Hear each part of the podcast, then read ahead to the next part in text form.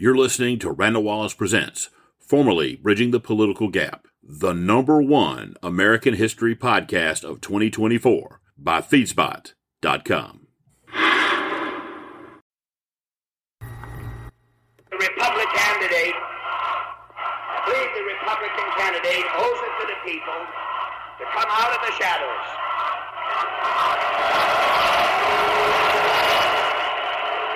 Would you mind bringing your television camera down here? You fellas do an awful lot to promote that with that camera. Now, come on down here, will you?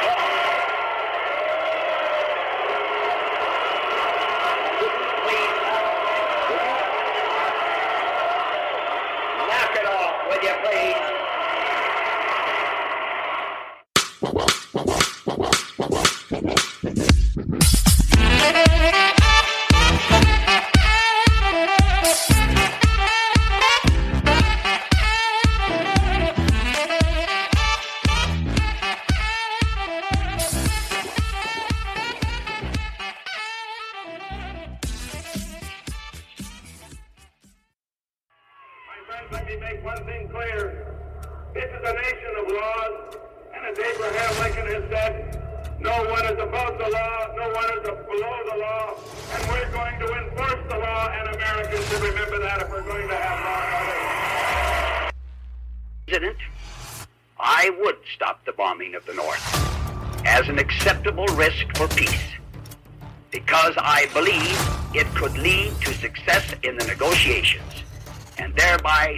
The war.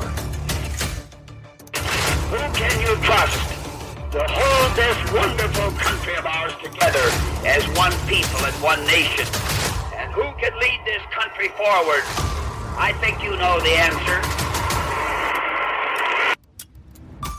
economic pause can be agreed to, one which will not endanger American lives, and one which will increase the chances for bringing a peaceful and honorable solution to the war, then we are for it.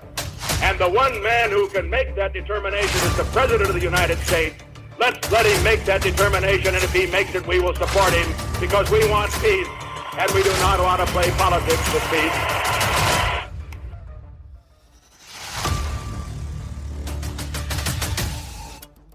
On November the 3rd, with the national elections only two days off, the last hours of the Democratic campaign took priority on the president's schedule. He arrived in Houston to lead a delegation of Texas congressmen and party officials in welcoming the Democrat standard bearer, Hubert Humphrey, along with Mrs. Humphrey, his constant campaign companion and active teammate. Few campaigns ever began with the uphill battle that had faced Mr. Humphrey. After the Democratic convention, the polls indicated he trailed the Republican opposition by 16 percentage points. Heckling disrupted a number of his rallies. After the first discouraging weeks, there were predictions of a defeat at the polls as severe as the Republican loss in 1964. By mid autumn, however, as he began his long, slow climb, he saw the margin of percentage points that separated him from his opponent rapidly narrow. And now, in the Houston Astrodome, after 98,000 miles of rigorous campaigning, the polls were virtually neck and neck.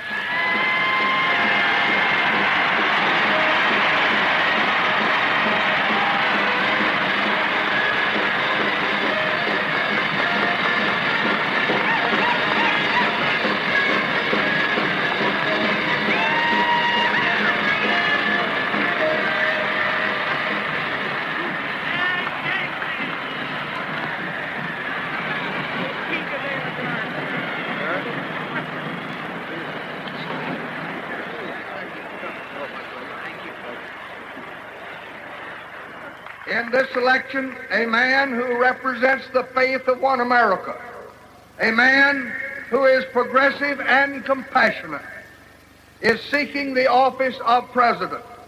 That man, my friend and co-worker for more than 20 years, I can tell you is a healer and is a builder and will represent all the people all the time.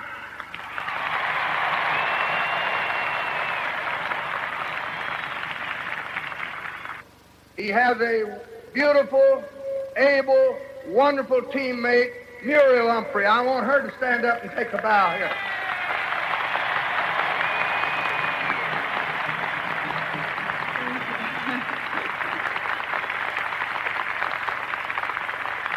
For many years, for many years, Hubert and Muriel have stood by our side when we fought the battles of the people in the Senate, in the executive department, and in the White House. And I say to you that you'll never find a better first lady than this one, and I hope you'll put her there next Tuesday.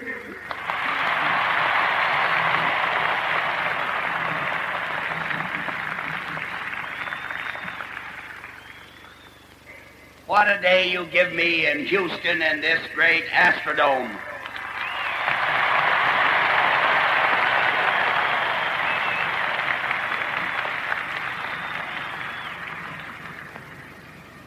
This is politics, Texas style, American style, big, enthusiastic, and friendly politics, and that's the Democratic style, too.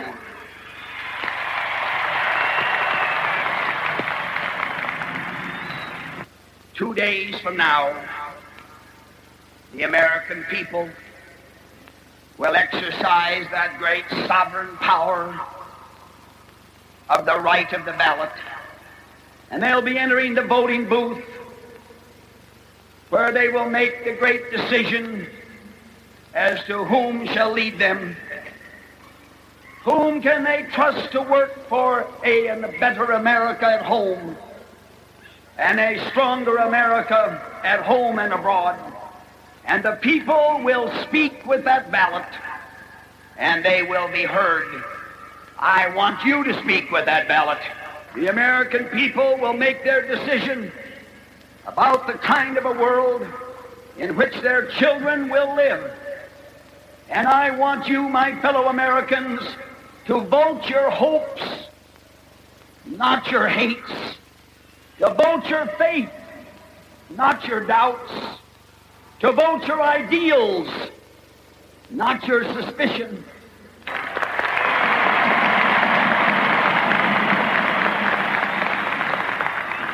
The campaign had ended for both Democrats and Republicans. The race had been hard fought by both sides and was virtually a toss up. But in spite of the closeness, there were at least two Texas votes Mr. Humphrey could count on.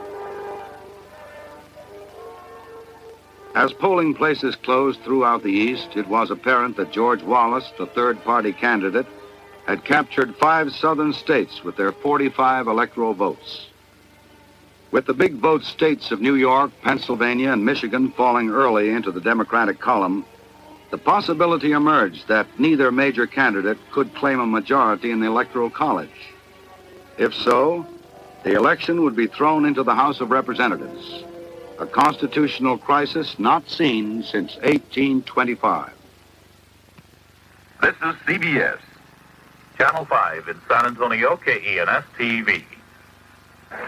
It is indeed a toss-up. We've got those uh, big states that are outstanding, uh, New Jersey, Texas, Ohio, Illinois, and California. They are going to make the difference waiting to see if Mrs. Humphrey joins them on the stage.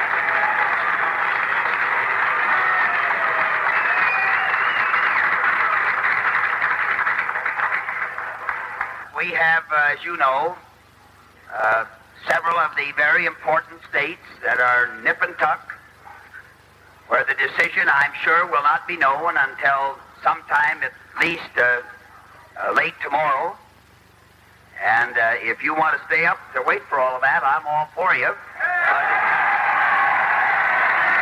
The Vice President's 11th hour surge of popular support carried the election deadlocked until the following morning. Illinois, with its 26 electoral votes, finally swung into the Republican column, and with it, Hubert Humphrey's bid for the high office on Pennsylvania Avenue. For Richard Nixon, now president elect, the long night was over.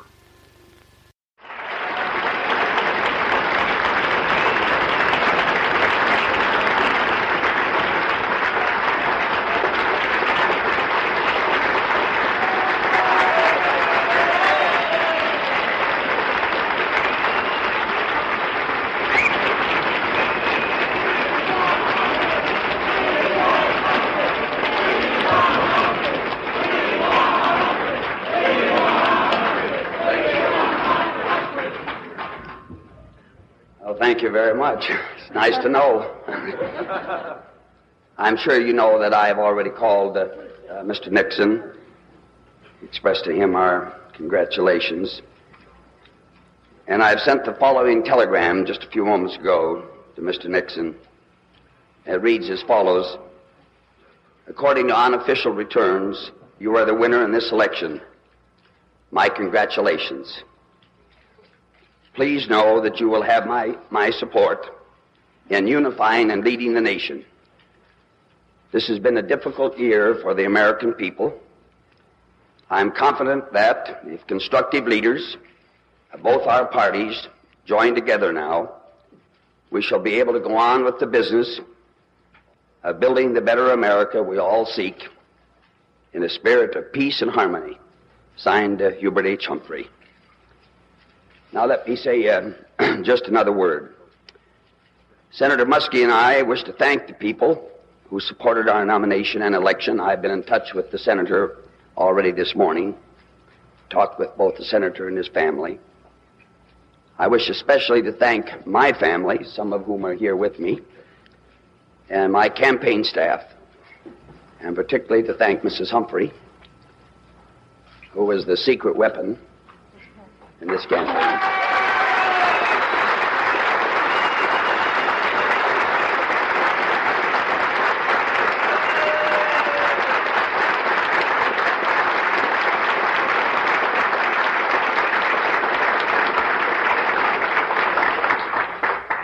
And as I said to some of you last night, to thank each and every one of you.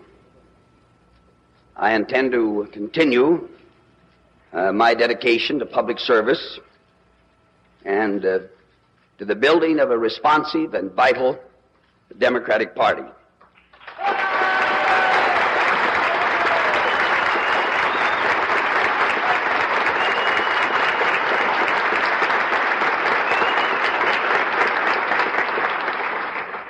I shall continue my personal commitment to the cause of human rights, of peace, and to the betterment of man. If I have helped in this campaign to move these causes forward, I feel rewarded. I have done my best. I have lost. Mr. Nixon has won. The democratic process has worked its will. So now let's get on with the urgent task of uniting our country. Thank you.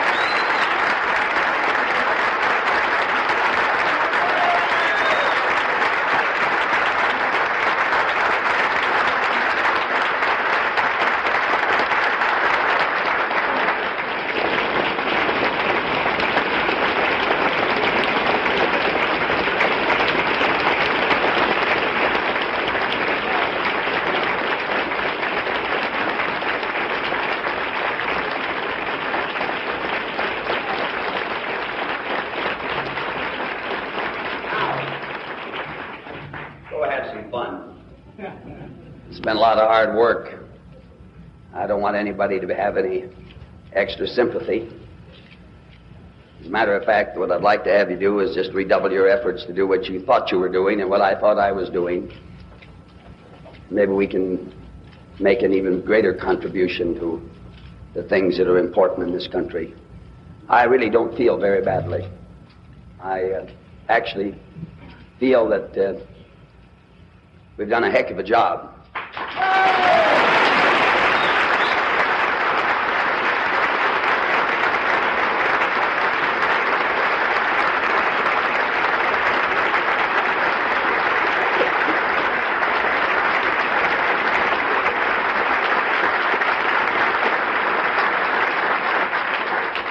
I don't want you to think we'll continue the campaign right away, but I, I just thought you ought to know you maybe ought to have a little rest. We intend to take some. We're not quite sure just what we're going to do with the next few days. Uh, we're going to stay out here in Minnesota. I haven't mowed the lawn for some time, and uh, there still is a few things to do out at our place. As a matter of fact, I feel a great sense of both release and relief, and I hope and pray that all of you will feel the same way. I want you to be of good cheer. I'd like to have you feel a little happy. It's not easy, uh, but uh, quite frankly, this was an uphill fight all the way. I was the first one to know it, and I think the last one on the line of my staff that recognized it. I never had any doubt but what it would be a close fight. Come see, come saw, you know, one way, one. It bounced a little one way, bounced a little another. We've got a president elect. He's going to have my help. Cheers.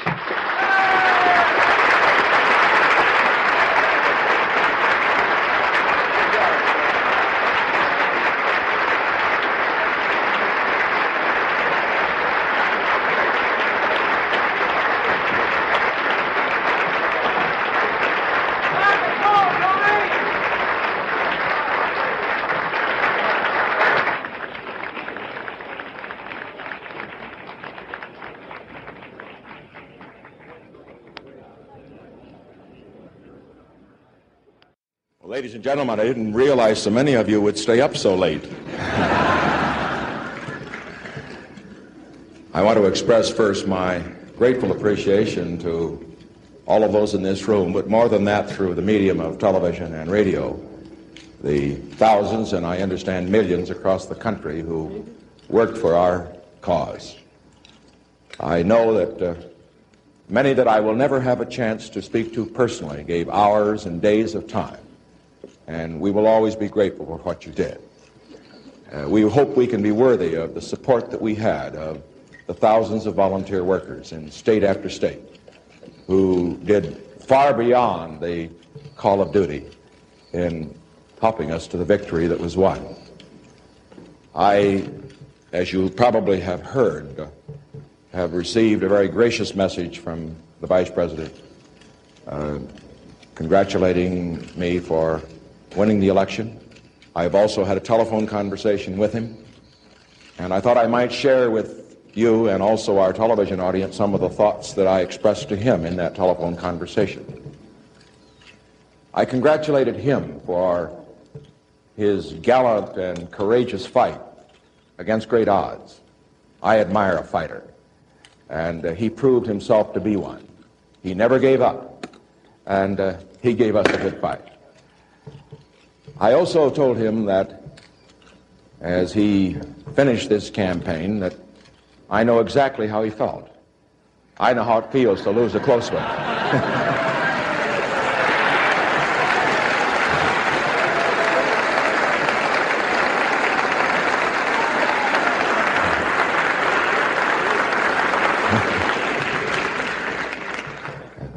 having lost a close one eight years ago and having won a close one this year, I can say this winning's a lot more fun.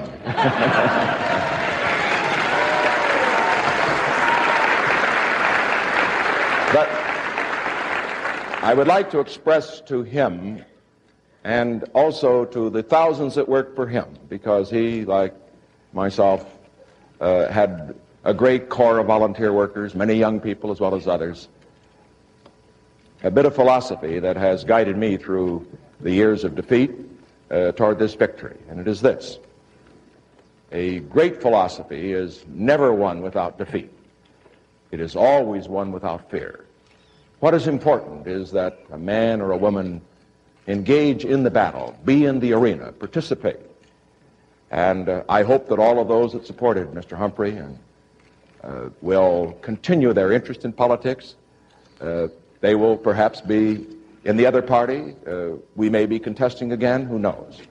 But the important thing is that our process in this country works better when we have devoted, dedicated people giving their all in battle for a cause that they believe in. And I would urge particularly the young people who supported him and lost not to be discouraged, uh, but to continue their interest and to go on to other areas of public service. Also, I would like to report that I had a conversation today with Mrs. Eisenhower. She, of course, was pleased with the result, and she said the general was elated. Uh, this afternoon, I plan to move uh, to, to go to Key Biscayne, Florida with my family for a few days off, three days, I think. But on the way, we're going to stop in Washington and call on the general.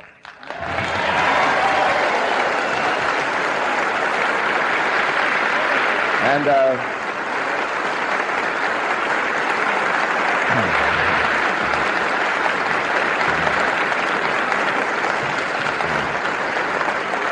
I, I've also, I've also received a very gracious wire from President Johnson from Austin, Texas, uh, in which he uh, congratulated me and indicated his desire to be of assistance in the next administration.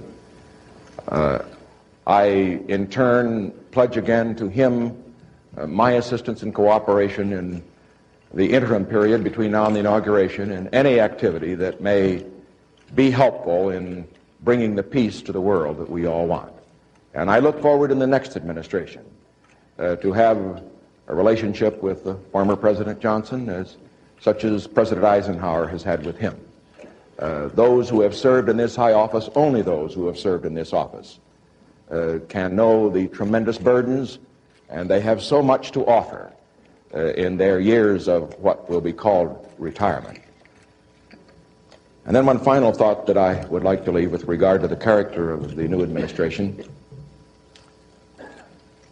I saw many signs in this campaign. Some of them were not friendly. Some were very friendly.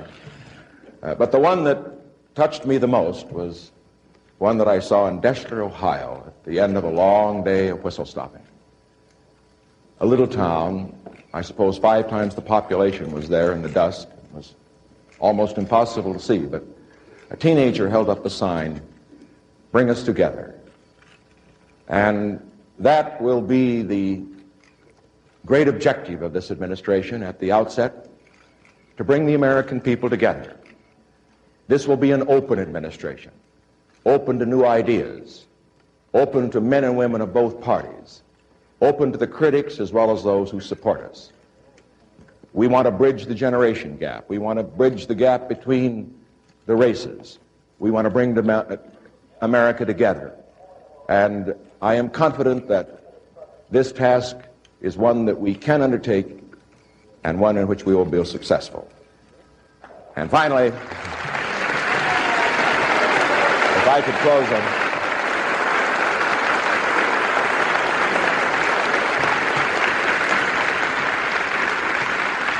If I could close on uh, on personal note, I mentioned my many supporters around the country and the wonderful people in this room who stayed up all the night.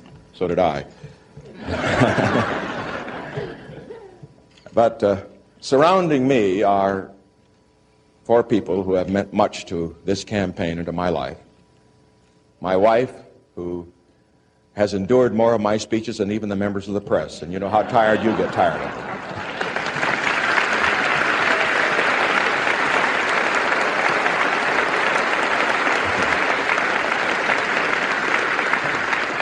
Believe me, it takes a real trooper to hear a speech over and over again for 21 years. An activist is new each time. And of course, my two daughters who were able to participate in this campaign and uh, gave us a tremendous lift by their campaigning all over the country in 35 states. And David Eisenhower, who campaigned very effectively in his own right. Uh, now, I think all of you probably wondered. Uh, how I felt about winning the election. And naturally, in my press conferences, I always gave the appearance of complete optimism. We were going to win. That is what you have to say. but I want all of you to know that there are moments when we have doubts. And all of us had doubts, but there was one member of our family I learned that had no doubts at all. Because uh, immediately after we saw the final return this morning at 9.30 or so, on television that the, the Illinois uh, votes were now considered to be in our column. My daughter Julie asked me to come into her room that she had a present for me that she had made and worked on all the time during these trips that she was taking across the country. And when you see this present, you will see she never had any doubt at all. Here it is.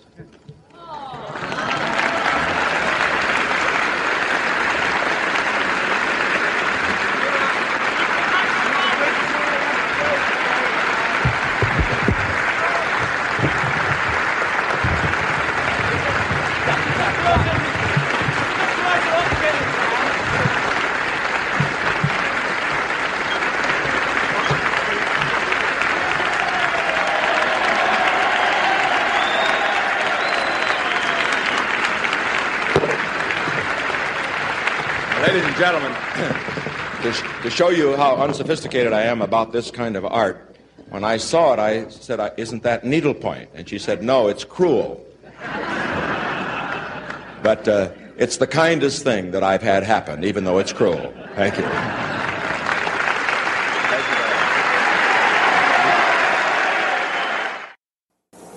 Sandy, Vanocur, Ed Newman.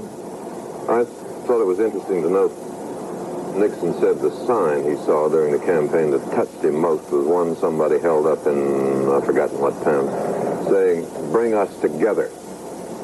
It seems to me, and I wonder if it does to you, that the most immediate need in this country is something like that, rather than a lot of fancy new legislation out of Congress, because if the country is not brought together, it's not going to last. What do you think? I agree. Sandy? I agree with you, David. Um, we've had a lot of legislation in Washington in the last five years. It was needed legislation. It had been bottled up for about uh, 20 years. It was the unfinished business of the New Deal. But now it needs refinement. People don't like the big, massive federal programs. And what they need is something that I can only call the politics of soul, soul politics. Uh, they do want to feel uplifted somehow.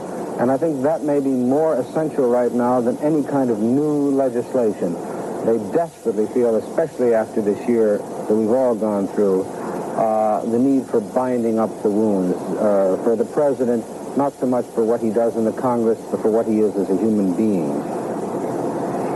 Yes? Well, I agree also, David. I think uh, a couple of things worth pointing out. I've done a little figuring on the popular vote, and it looks to me as though it's going to run about 73 million, which is really not very uh, not nearly so many as had been anticipated, not so many as had been hoped, which suggests that a good many people stayed away. The second thing is, of course, that it's an extremely close election, and it cannot be interpreted as any kind of resounding vote of confidence in Nixon.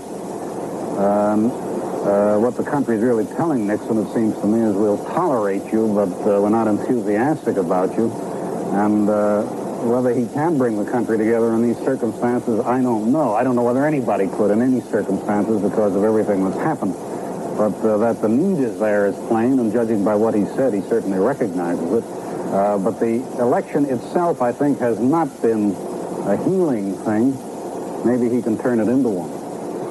Well, of course, Richard Nixon is a plurality and not a majority president. However, it seems to me he has a, a tremendous opportunity here, and if he lucks out a bit and handles it well, his popularity rating could be far greater than this word plurality suggests, because the country that has indicated that it wants to be headed in a new direction. I think we're probably a little vague as to what uh, that uh, direction is. And uh, maybe the country itself is a little bit vague about it, but Sanders suggested it. Maybe the end of big government programs. Maybe we need just some new equipment and new machinery to handle some old programs. But uh, Nixon has a great opportunity here. Chet, you know, every president has this period of grace, what I think the poet Wordsworth called the willing suspension of disbelief. People are ready to believe anything. And I think what Mr. Nixon has to do very quickly is to move uh, to settle the Vietnam War. Because as long as this cancer continues to infect the body politic of this country, he can't really get on with the unfinished agenda of the American democracy. And it'll be interesting to see how he moves, though he doesn't have responsibility for the peace talks in Paris, how he moves very quickly to uh, ingratiate himself into the formula for solving this conflict. Well, he does, as you say, have what commonly called, what is commonly called a honeymoon, a chance and a chance to do some things before his enemies gather and turn against him. I suspect that uh, the Nixon years will be uh, not terribly unlike the Eisenhower years, though of course he doesn't have the doesn't have the advantage of being a great national hero that Eisenhower was. He probably is the most popular president in our lifetime. Probably could be elected again if he were younger and healthier and it were legal. Um, so I would guess it would be somewhat like that. Not a time of great social turmoil, and, uh, of legislative turmoil, innovation, new ideas. I suspect we'll see very few, and maybe some, uh, maybe some uh, attention to some old ones. David, there is a somewhat uncomfortable point that I think has to be made, which is that uh, Nixon is not entirely trusted by large segments of the American population. It doesn't matter that he's been elected. That continues continues to be the case, and that's going to complicate, make more difficult the task he has of uh, unifying the nation. It's going to be terribly, terribly difficult, and the very narrow division in the election will not help.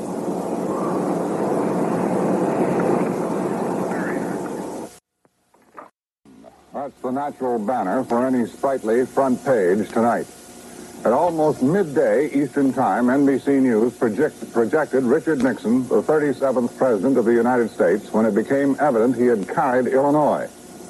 Final returns may well reveal that indeed it was Mayor Richard Daley's Illinois and Mayor Richard Daley's Chicago which averted a deadlock and a political constitutional crisis of incredible proportions. 94% of the popular vote is counted. There are the numbers. An hour or so ago, I carried the percentages out to six digits, and it went like this. Nixon, 43.2959%. Humphrey, 43.2584%. Wallace, 13.4457, and now it's gone a little over 14. In short, Nixon and Humphrey are separated by about 375 thousandths of 1%. The electoral vote shows Nixon with 287, Humphrey with 166, and Wallace with 45. David? As it turned out, in the late, tired hours of last night or the early, tired hours of this morning, Richard Nixon won the election this time where eight years ago he lost it in Illinois. It was so close, it took forever, but he won it, and in winning that, he won the presidency. It was, again, one of the closest elections in American history, closer even than when Nixon lost to Kennedy eight years ago. His lead over Humphrey in the popular vote is still only about 25,000 votes, or about one-fifth of a vote per precinct. There are states where we still don't know, even now, for certain, who won. But whichever way these states go now, they can't change the outcome. Here, for the figures up to this minute, are some of the big, important states that kept Nixon, Humphrey, and the country waiting all night to see what happened, beginning with New York. There's the result. Humphrey won it. In Michigan, Humphrey won it.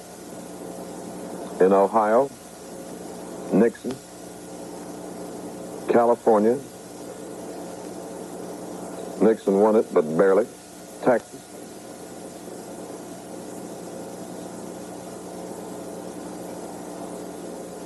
Still not sure in Texas. In Missouri, we're still not sure. Too close. Pennsylvania went to Humphrey. Took a long time to decide it, but it went. And Illinois for Nixon, and that did it. The Huntley Brinkley Report is produced by NBC News and brought to you in color by New Vic.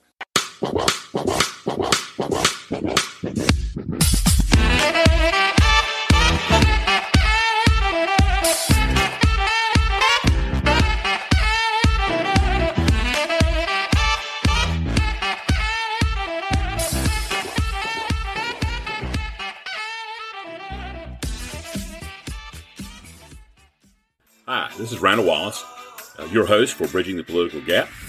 I want to thank you first for tuning in to our podcast and invite you to come to our website, randallwallace.com.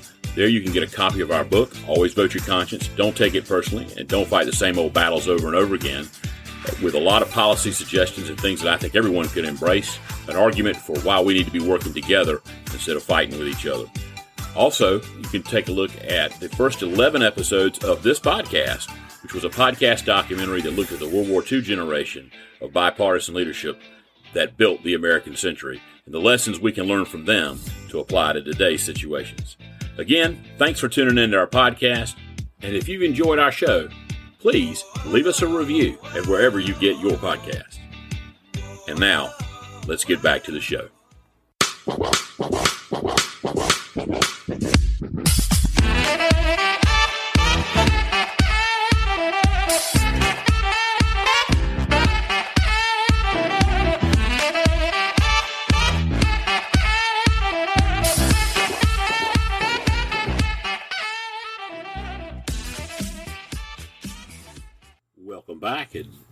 1968 was easily one of the closest elections in American history. and it was a hard fought, tough battle, as you can see.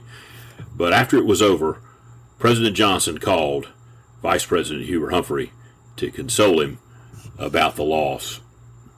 And then he would end up reaching out uh, and having both he and Muskie to the White House uh, before he had a chance to talk to President Nixon.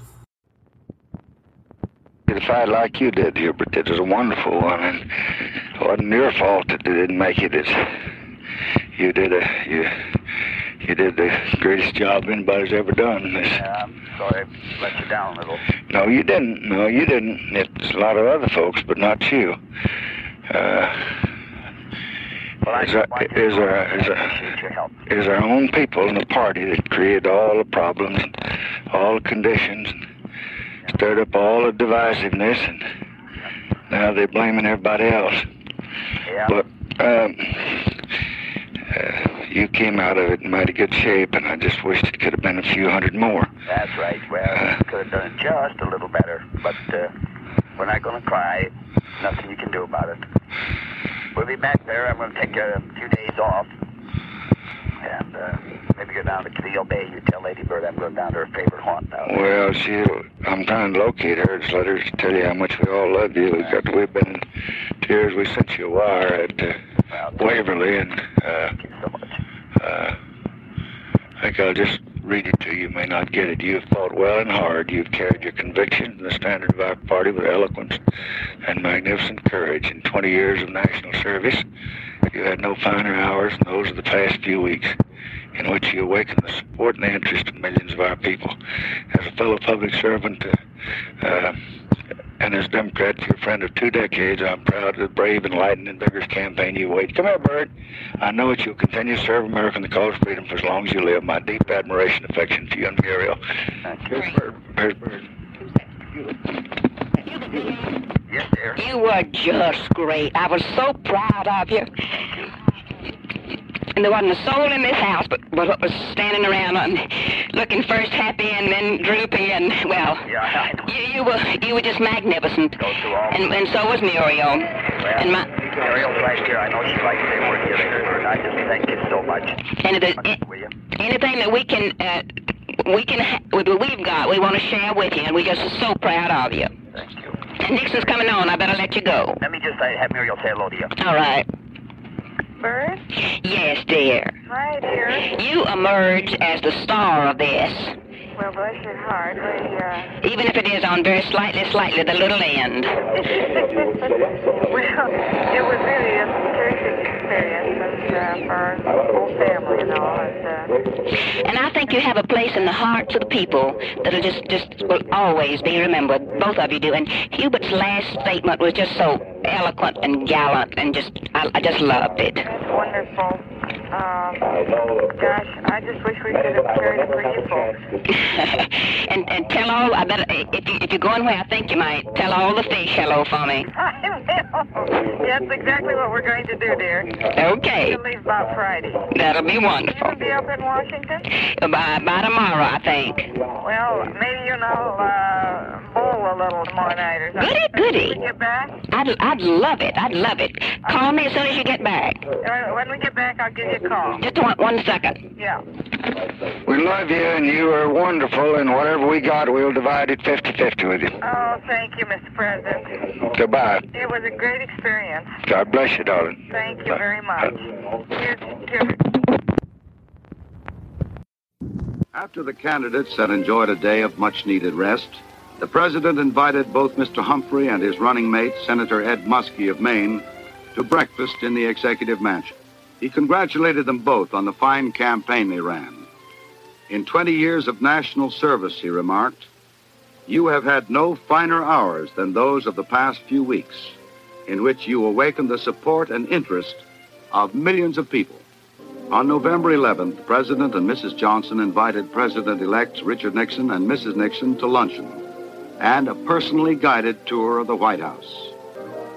Although the two leaders represented opposition parties with divergent views on many policy matters, they also knew the nation was passing through a critical period of foreign affairs. Their joint desire to speak with one voice on all urgent matters affecting national security underlined the tone of their initial discussion. I realize, and uh, President-elect Nixon realizes, that the American people expect and have a right to expect their government to efficiently function at all times. And both he and I are going to do everything that we possibly can to see that uh, the wheels of government operate at maximum efficiency, not only from now until January the 20th, but uh, for all time to come. Now, as the transition begins between President Johnson to President elect Nixon, uh, Johnson is still trying to get the Paris peace talks going and off the ground. And He wants President Chu to come uh, and represent South Vietnam. And he starts reaching out again to Everett Dirksen to try to push to make this peace conference uh, happen. And you can listen in now as he talks to Everett Dirksen, who's going to pass along when President Nixon's going to call him. And then President Nixon and President Johnson are going to have a very important phone call that you get to listen to in its entirety, where you're going to hear Johnson talk to him about the actions of Anna Chennault and this China lobby effort to sabotage the, the peace talks that he's trying to get off the ground. Mr. Senator. Hello. Hello. Hello. Yes? I, I talked to uh, Dick this morning. Yes, sir. Now, he's coming to see you uh, at 1.30 Monday, as I understand. Yes? And uh, just for your background. Now, I gave him the words. I said, uh, it seems that uh, they sent some of their boys out to stiffen Thieu's spine and tell him to wait and not to send anybody. So you'll know that he knows the story. Well, what, was his reaction? Well, he said he didn't send anybody. Well, maybe not, but maybe somebody else said something. But uh, I Well, want you to did what what was his reaction to the request? Did he he s- tell somebody to, tell him to go on and get that Paris meeting? He didn't give me very much reaction. Mm-hmm. He just offended a little by saying, uh, we didn't do anything. Mm-hmm. Well, that may well be, but mm-hmm. there are a lot of those people in camp, as you might know. So you'll know the kind of a background then that you have to talk into. Well, now the point is though, this is not going to wait till Monday. Wait? No, no, hell no. This ought to go right now because if they don't come, if they don't go in there this week, we're just going to have all kinds of problems. I thought from the arrangements that was made that uh, coming up here on Monday would be satisfactory. No, I told you last night I ought to hear. I ought to heard this. I thought I'd hear early this morning because we want we want Thieu to get a message so he can get a delegation from Saigon to Paris next week. We think that uh, we think we've held up just every day. We're killing men. We're Now, killing this- men. This arrangement for Monday was made through Jim. Yes, he called. Uh, uh, Jim's uh, his man talked to Jim Jones. Said they were coming this way and they'd be here Monday. So we told them to come in and have lunch. So they're coming for lunch. But uh, uh, well, what I'm hoping that he will do. Yeah, well, that, I think it'd be better if he didn't have it direct from me. But I think what what he ought to do is just this simple thing. Say, I have said I'm supporting our president. Now, he thinks that uh, uh, the the South Vietnamese should be at that Paris conference, and I'm supporting that. That's my position, and he ought to he ought to tell the Chennaults and uh, the rest of them that by God uh, to get that word out there. He said he would go to Paris if you wanted him to. No, I don't want any. I don't want any travels. All I want him to do is just tell them uh, to get to Paris, get to get the, the, the delegation there. That's the way. I, it doesn't do any good for me to go there or for him to go there. We just need the Saigon delegation. Because you can imagine what you and Mansfield are going to have if uh, we've got a peace conference and this fellow won't even attend it. Yeah, I do. Now, what he does at that conference is another matter. Uh, we have told him that we will not be for coalition government. We've told him that we will not uh, be uh, uh for uh, recognizing the NLF. But he must go to the conference because we can't get him one vote in the Senate if he refuses to even talk. Well, I fancied that after he said that they made the arrangement through Jim that you would have been informed about it. No, no, he didn't mention this at all. I just told, uh, I just told Jim to tell them when he wanted to see me that I would be delighted to see them, but that I had uh, given you a message last night that was urgent. That we're killing men every day while they're sitting there and doing nothing. Now, if Saigon doesn't come to that meeting, I don't know what we'll have to do. Uh, Rusk is ready to brief Dick if he wants briefing, but uh, Saigon now thinks that they will play this out and keep this thing going on until January the 20th, and we think that's a mistake. I had to shop over all of hell's creation to find him, mm-hmm. and uh, only got him here. Well, I guess it was what about 12 o'clock. Well, you call him and you tell him that I think this is urgent enough that he should send word to the South Vietnamese, uh, either through me or through them. If he wants to give me a message, I'll carry it. If he wants to go direct to the embassy, he can do it. I told him I was going to call you. And say to them that he supports the president and they should send a delegation there. And do it quick. I'll do my best. All right, thank you. Okay, finally, here is President Nixon. He is President-elect Nixon. He is now calling President Johnson. He's talked to Everett Dirksen, and this call is very important. And I hope that you will listen to it, and then the following call with Florida Senator George Smathers, because within these these two conversations lies about what LBJ really thought happened, and in my opinion, is very different than what you will hear uh, from some historians and some other folks who want to make this out to be something that it wasn't. But this is Richard Nixon, Lyndon Johnson, after the election, the president and the president elect, in what will become one of the best transitions in American history. Yes, sir. Operator, I had to come to another phone. I was eating dinner and go ahead and put the. Fine. Hmm? There you are. Hello? President? Yes, Dick. How are you? Did I interrupt your dinner? That's all right. I, I was eating with some folks, but I came in another room. That's why I didn't want to talk. Oh, well, that's too bad. That's a, no, no, it didn't. It, I'm just sitting here with your old friend Rebozo. Oh, give him my love. I think he's one of the finest yeah. persons well, I ever knew. I want you to say hello to him. I'd love to. Great admirer of yours. And I love it. He's been awfully sweet to Let me. me say this, that... Uh, I'm glad you got a Rebozo because he, Yeah. he gave me a lot of comfort uh, when I needed it a lot. I, I had a nice visit with uh, the vice president today. Good. And uh, and Muskie, and they went on down to Virgin Islands. And uh, I want you to know how much we appreciated your wire, and also Lady Bird's call to Pat. That was awful nice. Good was. And uh, and as I understand it, uh, we worked it out now that it won't inconvenience you. We'll see you at uh, Monday at uh, 1.30 up the White That's House. good. That's right. Good. Now, getting to the uh, one, the key point. Is there anything I could do before that on this business of uh, South Vietnam? If you want me to do something, you know, I'll do anything because uh, we're not going to let these people stop these peace things. If you think I can do something, Uh, Dick, I told Dirksen last night I thought it'd be better uh, do it that way than to be calling on the trips. I think this: these people are proceeding on the assumption that folks close to you tell them to do nothing till January the twentieth. Ah, you got it. Now we You know, think. I, I know who they're talking about too. Is it John Tower? Well, he's one of several. Miss Chennault is very much in there. Well, she's very close to John. And uh, the, uh, the embassy is telling the president, and the president is acting on this advice. He started doing it uh, uh, back about the 18th, following our talk on the conversation on the 16th. Uh, I had two bad breaks in the month of October. The first one came from the other side.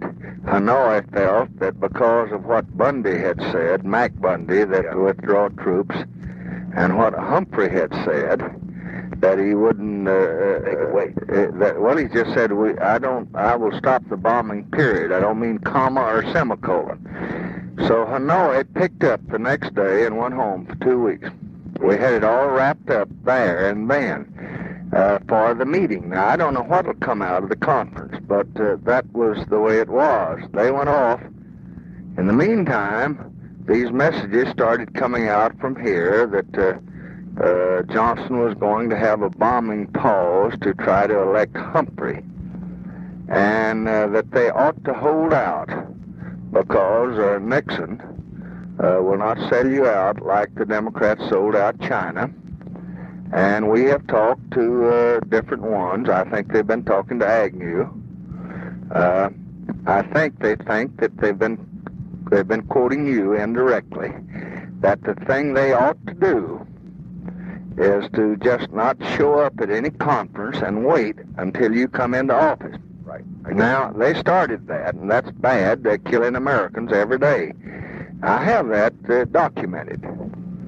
Uh, there's not any question but what that's happening. Now, I said to you uh, in that last uh, talk that I don't believe you know it or you're responsible for it. And I said, you know, when I talked to all three of you at that time, but I said we have problems. Uh, I looked over that transcript the other night. We have problems. I think we can work them out. I believe Thieu will ultimately come, but there are problems. Now, there are problems because these people are telling them that. Now, I think the wise thing to do from the standpoint of your country and from the standpoint of your presidency and uh, I hope you believe me. I, I want to help you. I want to help you. I don't want to trick you or deceive you. Oh, I. I want peace. And uh, I don't want to get some Democrat uh, in a favorable position over you. But I think they ought to go to that conference. Now, Let me ask you this: Is anything we could do right now? Yes, I think you ought to have whoever you trust the most in Washington. Whoever your uh, The ambassador? yes, sir. Go to the ambassador and say to him, No. I am. I told the president when he proposed these three points. Number one, he assured me that he would not be for a coalition government. The president has assured me that. right. The president assured me he'd never recognize the NLF. So I have those assurances from him. Right. The president's going to be as strong on this as I am. But the president thinks that if we're to support South Vietnam through the years ahead, that we must be willing to meet at a conference table. Now, that's all we're asking. Now, you cleared that on the 7th and on the 16th and on the 28th. At least uh, that's what South Vietnamese did. They all cleared it. Therefore, Mr. Ambassador, I think you ought to tell the president that I support our president on going to the conference, and I think you ought to go. And uh, if they try to sell you out, you don't have to agree. But you ought to go because the Fulbrights and the Mansfields and uh, even the Dirksens will not go along with anybody that won't go to a conference table. Now, that's where they are tonight. Let me let me ask you this about the ambassador. Is uh, I met him about five or six months ago. Does he have any influence with that government? Yes, he is. Uh, he is giving them these signals, and uh, he is he is telling them that uh, uh, he has just talked to New Mexico, and he has just talked to the Nixon people, and they say, "Hold out, don't do anything. We're going to win, and we'll do better by you." Now that's the story, Dick, and it's a sordid story. Uh, I told you that Sunday when I talked to you. You remember when I talked to Smathers and Dirksen? Right. Now I don't want to say that to the country because that's not good. Right. But uh, they are playing that game. I don't think you're playing it, and I'd get off that hook. I'd just say to them, you go to that conference, and you protect your country, and I'm going to support our president as long as he doesn't agree to a coalition government, as long as he doesn't agree to recognize the NLF, as long as he he stands on the conditions he does, and we're united, and don't depend on me to give you a better deal. We'll do that. Now let me ask you this: uh, Who would be the best one to? Uh, who do you think the ambassador? Who who should I have talked to him? Do you got anybody in mind? That uh, No, I don't know. I- Could Dirksen do it? Yeah, I, I don't know whether Dirksen has any contact or not. I, uh, I, I, I trust Dirksen. I think Dirksen, is, uh, uh, he's not for any communist takeover, and at the same time he's intelligent. What I might, well, also he's uh, considered to be a why don't we, uh, uh, let me try this out. Why don't I get, uh, see if I can get Everett to go over to the ambassador and lay it on the line with him. That's what I... Say that this is, that he speaks for Nixon and John, John. Let me say this, Mr. President. That there's nothing that I want more than to get these people to that table. And, matter of fact, as I told you on the phone, and I said publicly, I'll even go out there if necessary to get them there. Uh, but I don't think, I think that'd be a grandstand stunt. However, it would not be the best way. But if you think the ambassador has influence, I'll have Dirksen talk to the ambassador. Or I could do it myself if you think that'll help. I think it would help. I'd just call him on the phone and say, I want you to know this. I don't want your people to get off key. I'm talking to the president every day. Right. And the president has assured me he's not going to do anything if we don't understand. And you tell your president that he better get his people to that conference and get them there quick. And uh, what he does there is a matter for his judgment. But he oughtn't to refuse to go to a room and meet. Okay, we'll work on it. Okay, Dick. Uh, now let me ask you this, uh, one other thing. Tell me about the Helm. Uh, what do you think of Helms? How do you? I think he's a career former UPI man I never heard of. Uh, I appointed an admiral uh, when John McCone left because uh, I wanted to be sure I didn't get a patsy or soft guy in there, and uh, we had too many of them here. Uh, the admiral uh, took it over, and this Helms was the deputy. Uh, I consider him. Let me ask your candid opinion. Would you continue him? Yes, I would. Yes, I would. If I were you, I'd continue him, and if I were taken over from you, I'd continue. him. He's objective. He's a reporter. He was an old UPI man. He's fair. He's a. He's not an advocate. Uh, he's anti. Uh, Oh, I know. He's anti-communist. When I met him out at the ranch, I was very impressed by him, and I remember during his. You, you you feel that way, do you? Yes, I never heard of him until I appointed him. He was a deputy to this admiral that I had, and he, he was he's extremely competent. He's succinct. He tells you as it is, and uh, he's loyal. He's he's Let just me ask you to do this as a person. Would you mind and, and to you know you know so I think it'd be a, a, a nice way to, to work transition. If you could tell him sometime before we meet on Monday that we've talked and that well I don't want to say it now that we're planning to continue him. Would you do that? Oh yes, yes, I'd be glad. That, uh, because I think it's good that we have a you know a good uh, transition. Now on this fellow, uh, the ambassador. Uh, uh, he speaks English as I, pretty well. Yes, recall. yes. Yeah. Well, we could talk to him. I'll. Uh, I don't. I don't think we ought to do it on the phone though. I maybe I ought to. But I don't want the. I don't want him to come down. Maybe I could see him when I come up to Washington. That might be a better thing. And uh, no, I might get to him before that though. Uh, uh, maybe Dirksen best one to. I would write out whatever I said and what I would say. Rusk said yesterday. Yeah. And Rusk is the best advisor you can have until you get a man you have that much confidence in. He'll play as fair with you, and I, I'll bet my life on it as he will with me. He's a good man.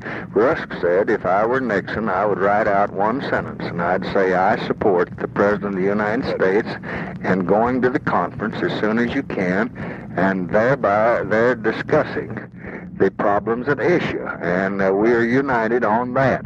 Now, the president has given me assurances that he's not for recognizing the NLF as an independent entity, and he's not for coalition government. And that's what you say you want too. So uh, you go on and talk it over. And if you can settle it, I, I'll be the happiest man in the world. If you can't, when I come in, I'll assure you that the president will work with me in trying to. Actually, if we can get him to talking before that, it'll be much better though. It certainly will, because you won't This 60 days is the best time to get the damn. You won't have ten men in the Senate support South Vietnam when you come in if these folks refuse to go to the conference. Absolutely. Well, I'll uh, I'll get on it. As a matter of fact, uh, uh, we'll try to get. I'll try to get Dirksen on the phone now and see if we can arrange to have this fellow. Uh, uh, well, uh, I'll work it out. You don't need to worry about that. Uh, we'll uh, we'll try to get to him, and uh, and uh, I can just put it quite directly that we want him to go to the conference. Period, and that we, you and I agree completely on what ought to be done. How- And I would do it. I'd say we'll be in touch each day, and uh, that he can be sure that uh, he can tell his president that this government's going to operate as one before and after. Right.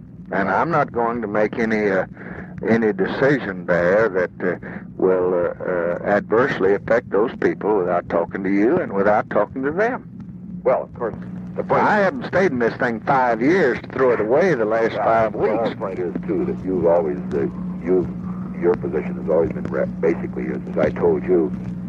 Uh, you've taken the position which was uh, was extremely unpopular and which was right, and uh, so therefore I want to support you on it. We're going to do it, and there's no no question about that. I want you to know that. Thank you, Dick. And uh, now, the only difficulty is now does does Rusk think this ambassador? I don't know the fellow well enough. I only, I met him in New York about oh in April or May, and he's uh, Rusk told me last night that he ought to, that Nixon ought to do one or two things. That I'll go see Nixon if you want me to.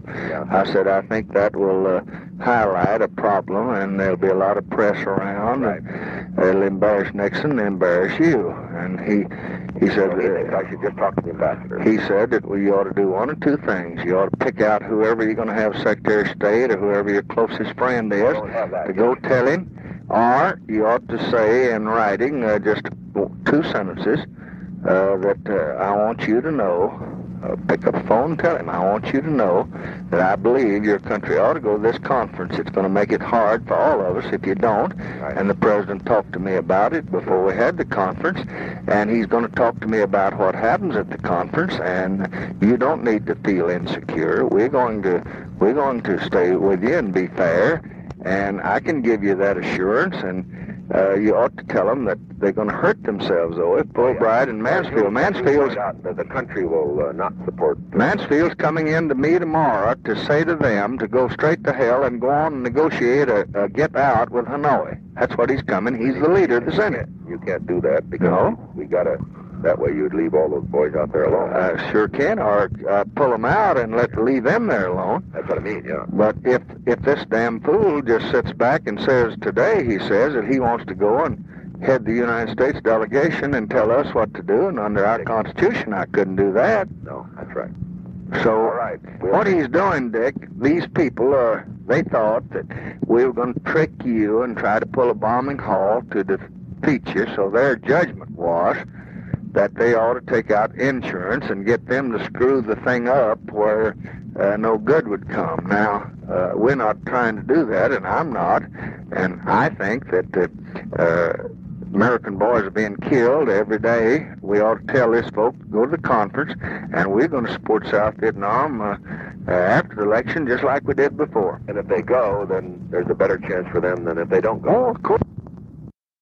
It is. Because otherwise they'll be deserted. Okay. Of course. All right. I'll get You out. let me know now who you, what you do and what you say, so I'll, I'll know there. What time is it uh, now? I'd, if I were you, I'd call him right now and I'd just say, I have just talked to the president, period. I want you to know that I think your president should send a delegation there next week, period. I can assure you that I have assurances that this government, before and after January the 20th, is going to play it straight and fair with you. But you will lose if you don't get a delegation there and soon, period, because Hanoi and NLF are having a propaganda field day. Rusk told me tonight that the great social charm in Paris is the NLF woman. Oh, God, yeah. And, and, and they're just sitting back and saying that the U.S. can't even deliver.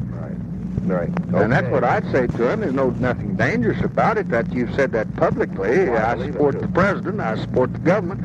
And I just say, Mr. Ambassador, that some people raised the question, and I just think you ought to tell your president that I have an agreement with our president that we're going to act in unison, just as two partners. Right. We'll do it. Okay. Bye. If progress is to be made on matters like Vietnam, uh, the current uh, possible crisis in the Mideast, uh, the relations between the United States and the Soviet Union with regard to certain outstanding matters, uh, if progress is to be made in any of these fields, uh, it can be made only if the parties on the other side realize that the current administration is setting forth policies that will be uh, carried forward by the next administration. And the point that I think The assurances that the President received from Mr. Nixon and their accord on many urgent items on the national agenda gave promise of one of the most active and cordial transition periods in the history of the American presidency. Might have some very significant action, uh, progress toward peace. Thank you, gentlemen. And it was a very good transition between uh, the Johnson administration to the Nixon administration. It's considered one of the best uh, in the whole history of the country, especially when you had presidents from either party. But I want to go back to this phone call before we move on to George Smathers' call, and that and that one of the things that uh, Rachel Maddow and several and this Ken Hughes gentleman uh, have make a point of is the secret meeting by President Nixon, his campaign manager John Mitchell, who would later become the Attorney General, who also would later go to jail for his involvement in Watergate, Anna Chennault, and the South Vietnamese ambassador. They make a big deal out of this as a secret meeting, clandestine meeting. But you don't know what happened in the meeting because everybody in the meeting is dead. And the only one who ever talked, I think, was Mrs. Chennault. She did that after everybody else was dead, so there was no way to knowing what happened. But here's the funny thing about it secret meeting. In this conversation between President Nixon and President Johnson, Nixon brings it up several times that he met him several months ago in that same time period, uh, and and you know, didn't know whether he had influence with the government. He's asking Johnson, does he have government influence with the South Vietnamese government, uh, you know, in Saigon? So he's he's feeling him out based on the fact that he doesn't really know. So, the bottom line is he's he's not hiding from anybody that he met the man, and that's the first of two very important points. The next one's going to be made here in this call by Lyndon Johnson with Senator Smathers. We're going to listen to it right now. I do think, it, as his friend, that he ought to insist as quickly as he can that he get a man here for Rostow's place, whoever's going to be his top man in the White House, and whoever's going to be his top man at state and defense. Because I just don't believe a man in, in 30 days can possibly take it and run it. I don't think you can fly 707 in 30 days. Yeah. And if you're going to have flights, you better get in there. Now, he, he'll have men with experience, but he doesn't know all these things that are coming up. I'm meeting now in a kind of an emergency meeting with Fowler, Rusk, Clifford, Bill Martin, and all of them on uh, the devaluation of the franc. Uh, in addition to that, I've got a dozen new cables in on South Vietnam and North Vietnam shot down a reconnaissance plane this morning, and 10 Israelis were killed yesterday in the Middle East. The Soviets are talking about going into Romania. Uh, if they go in there like they did Czechoslovakia, the question is, what do we do when they go in there in Yugoslavia? Do we sit here and let them take all Eastern Europe on the heel or what? Now, all those things are happening every second. And those three men ought to be known, and if he'll select men of competence, uh, we'll turn them over everything uh, to help them. Uh, matter of fact, you remember Woodrow Wilson wrote Lansing uh, and said if Hughes is elected, so he thought he might very well be, that he believed he'd talk to the vice president and get him to resign, and he and the vice president resign instead of waiting until March. They'd appoint Hughes Secretary of State, and then the Secretary of State would become president, so the country wouldn't be in that danger during that period. That was during the World War One. Yeah. Uh, that didn't happen because Wilson carried California, right. uh, and we've moved up March to January the uh, the twentieth. But uh, it wouldn't have been. It'd be wiser if they took over November the sixth, right. because uh, this this is very difficult, this period. And, you know, when I made the decision on Vietnam, uh, uh, I had a treaty that they had signed 82 to 1 telling me to do it. And I got a Tonkin Gulf resolution said you directed to deter aggression. I got it 504 to 2. And even with that, uh, they turned on me. Now, a fellow gets in over there now on any of these things, the Middle East, you got no treaty, you got nothing. Right. And uh, if you don't get in, uh, it's too late. So it's a very precarious uh, and dangerous situation. And these boys always take uh, uh, take uh, uh, advantage of it. Right. And I think that every time he can, my mail shows universal approval. I haven't received one criticism, and I've had more compliments of of the president-elect and myself than I've ever had before on uh, his statement out here, saying that uh, we were going to be united. And I think every time that he can say that Murphy is following everything and he is aware of it and he's keeping right up with everything and that uh, there's no division on these things uh, and going to be none until January the 20th, the better it is because that that doesn't give the Russians any encouragement. They moved in the Cu- uh, they they moved in uh, the Cuban Missile Crisis came October 22nd, just a few days before our election. Yeah. Uh, they do everything, and uh, this this bunch of fools that moved in and got to South Vietnam not to go to the conference because of Nixon. Uh, they just screwed up everything, and we've uh, we it's taken us three or four weeks, and I didn't expose it because I just couldn't use those sources, and I didn't want to make it impossible for him to govern. I think if I had said to the country that this is a uh, and exposed this, brought it out, I think it would have shocked the country so that uh, he would have been seriously hurt. And uh, uh, so I just told you, and he told Dirksen, and got it kind of back on the track again. Right. But that damn woman is still messing around, causing trouble. That uh, Ms. Uh, Chennault. Anna Chennault, yeah. All right, well, that's very informative, and I'll pass it on to the fellow in New York uh, and tell him what you've said. Here's what you hear in this this thing. Whenever you hear people use snippets of this conversation to make the case that Richard Nixon committed treason, they use this particular piece. This bunch of fools that moved in and got to South Vietnam not to go to the conference because of Nixon. Uh, they just screwed up everything, and we've uh, we it's taken us three or four weeks, and I didn't expose it because I just couldn't use those sources. But it's interesting to listen to the entire call, not just this portion. But let me address this thing about sources. When he's talking about sources, the bottom line is Lyndon Johnson illegally asked somebody that he knew at the FBI, he's the president after all, to record a private citizen and and put wiretaps on the South Vietnamese ambassador and put them on the uh, in Saigon. So he's taping everything, all these people, and it's not legal. That's first off. So he couldn't really use these sources. But nobody, uh, Pat Buchanan, uh, you know, I don't know about President Nixon, but you know, nobody has ever denied that they thought Ann, Anna Chennault, who was a fervent China lobby person, she had believed the Democrats lost China. She's fighting communism spread in Asia. It's big time important to her. Nobody had, thinks that she didn't do something, that she wasn't calling or trying. She was traveling around the country, um, giving speeches uh, about Asia. This was something that was near, dear, near and dear to her. The question is, she may have been supporting Nixon, but did Nixon put her up to trying to to stop this peace conference. There's no evidence that that's the case. None. And if you listen to these tapes in their entirety, not just snippets, you see Nixon saying he doesn't know, he didn't know anything about it. Um, but in these tapes right here, let's listen to Nixon as he, when when he's asked to do something by President Johnson.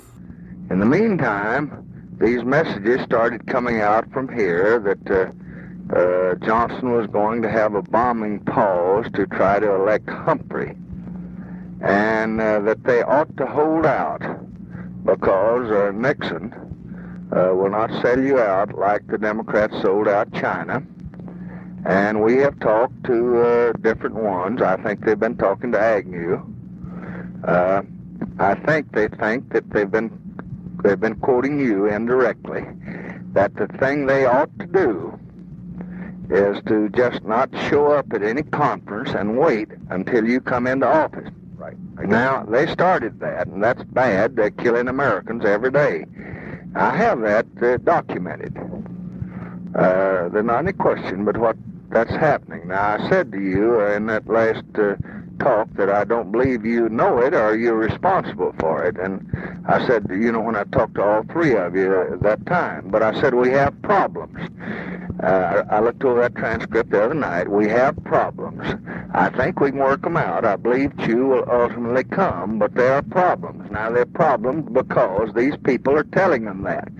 Now, I think the wise thing to do from the standpoint of your country and from the standpoint of your presidency And uh, I hope you believe me. I, I want to help you. I want to help you. I don't want to trick you or deceive you. Oh, I. I want peace. And uh, I don't want to get some Democrat uh, in a favorable position over you. But I think they ought to go to that conference. Now, Let me ask you this: Is anything we could do right now? Yes, I think you ought to have whoever you trust the most in Washington. Whoever your uh, The ambassador? yes, sir. Go to the ambassador and say to him, No. I am. I told the president when he proposed these three points. Number one, he assured me that he would not be for a coalition government. The president has assured me that. Right. The president assured me he'd never recognize the NLF. So I have those assurances from him. Right. The president's going to be as strong on this as I am, but the president thinks that if we're to support South Vietnam through the years ahead, that we must be willing to meet at a conference table. Now that's all we're asking. Now you cleared that on the 7th and on the 16th and on the 28th. At least that's what South Vietnamese did. They all cleared it. Therefore, Mr. Ambassador, I think you ought to tell the president that I support our president on going to the conference, and I think you ought to go. And uh, if they try to sell you out, you don't have to agree.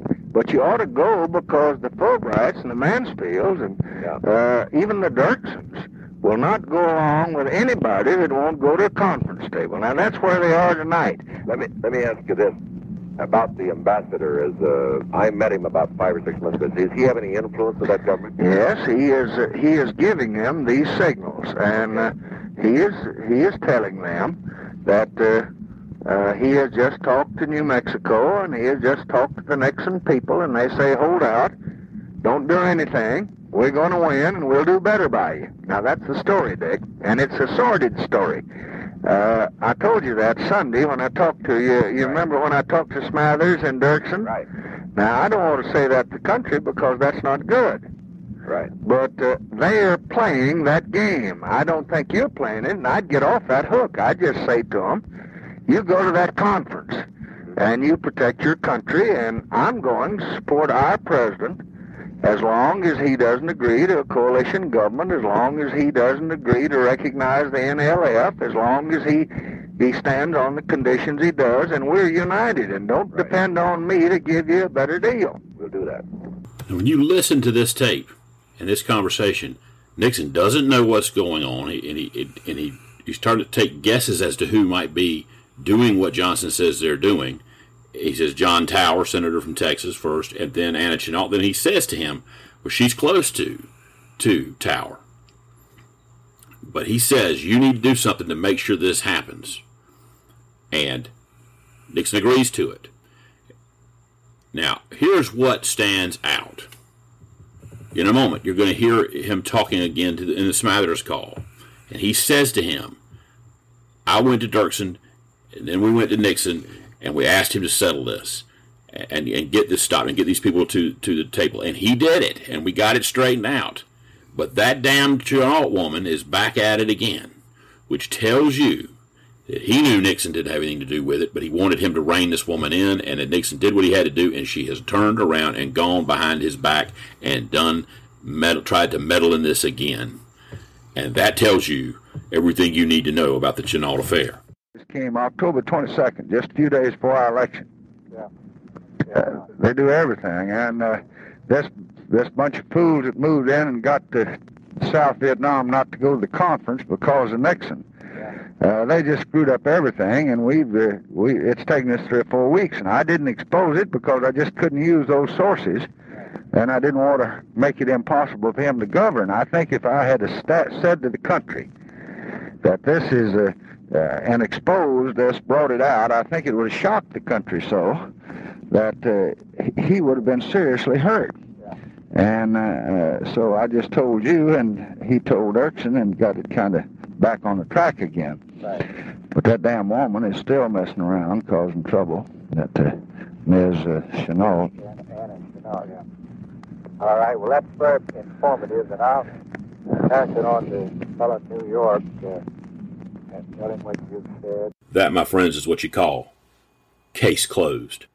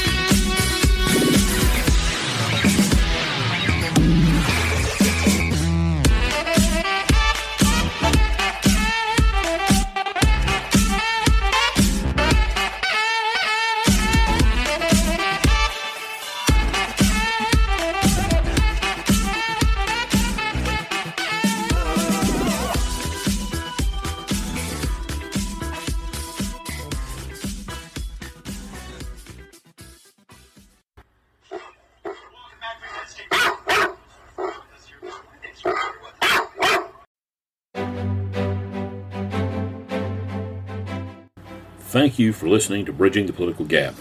If you've liked what you've heard, please share it. And we would love to hear from you and your thoughts on, on our show. So if you'd like to, please leave a review wherever you get your podcast. And until next time, thanks again, and so long for now.